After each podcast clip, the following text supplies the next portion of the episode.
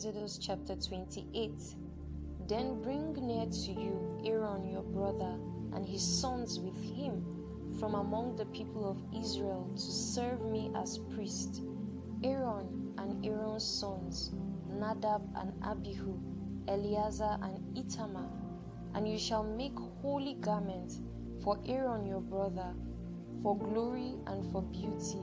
You shall speak to all the skillful, whom I have filled with the spirit of skill, that they make Aaron's garments to consecrate him for my priesthood.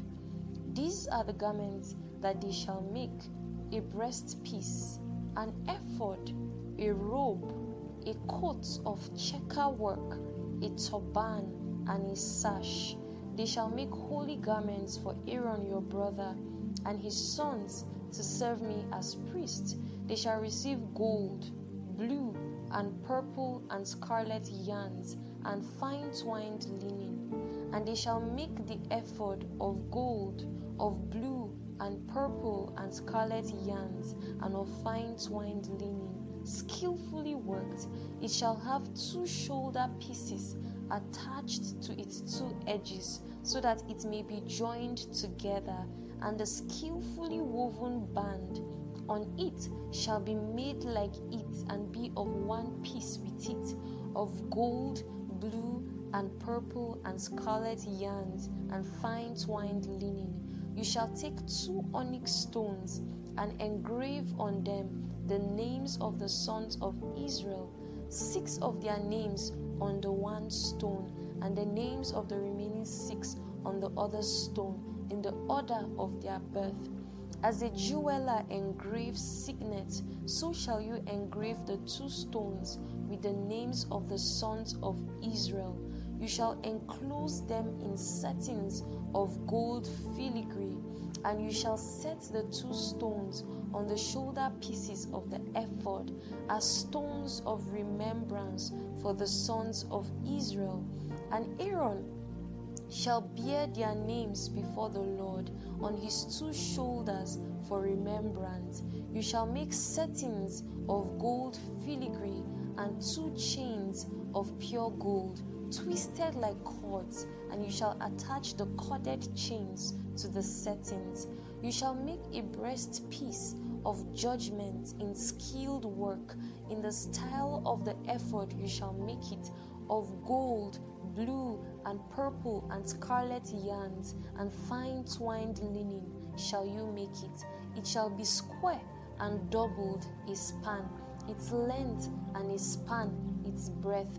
You shall set in it four rows of stones, a row of sardius, topaz, and carbuncle shall be the first row, and the second row an emerald, a sapphire, and a diamond, and the third row a jacinth, an agate, and an amethyst, and the fourth row a beryl, an onyx, and a jasper.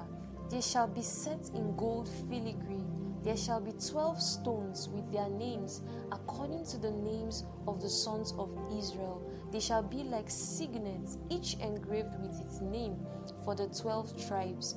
You shall make for the breastpiece twisted chains like cords of pure gold, and you shall make for the breastpiece two rings of gold, and put the two rings on the two edges of the breastpiece. And you shall put the two cords of gold in the two rings at the edges of the breastpiece. The two ends of the two cords you shall attach to the two settings of filigree, and so attach it in front to the shoulder pieces of the ephod. You shall make two rings of gold and put them at the two ends of the breastpiece on its inside edge next to the ephod. And you shall make two rings of gold and attach them in front to the lower part of the two shoulder pieces of the ephod at its seam above the skillfully woven band of the ephod. And they shall bind the breastpiece by its rings to the rings of the ephod with a lace of blue, so that it may lie on the skillfully woven band of the ephod. So that the breastpiece shall not come loose from the ephod. So Aaron shall bear the names of the sons of Israel in the breastpiece of judgment on his heart. When he goes into the holy place to bring them to regular remembrance before the Lord, and in the breastpiece of judgment you shall put the Urim and the Thummim, and they shall be on Aaron's heart when he goes in before the Lord. Thus Aaron shall bear the judgment of the people of Israel on his heart before the Lord regularly. You shall make the robe of the ephod of all blue. It shall have an opening for the head in the middle of it, with a woven binding around the opening, like the opening in a garment, so that it may not tear. On its hem you shall make pomegranates of blue and purple and scarlet yarns around its hem, with bells of gold between them, a golden bell and a pomegranate, a golden bell and a pomegranate around the hem of the robe. And it shall be on Aaron when he ministers, and its sound shall be heard when he goes into the holy place before the Lord, and when he comes out, so that he does not die. You shall make a plate of pure gold and engrave on it, like the engraving of a signet, holy to the Lord. And you shall fasten it on the turban by a cord of blue.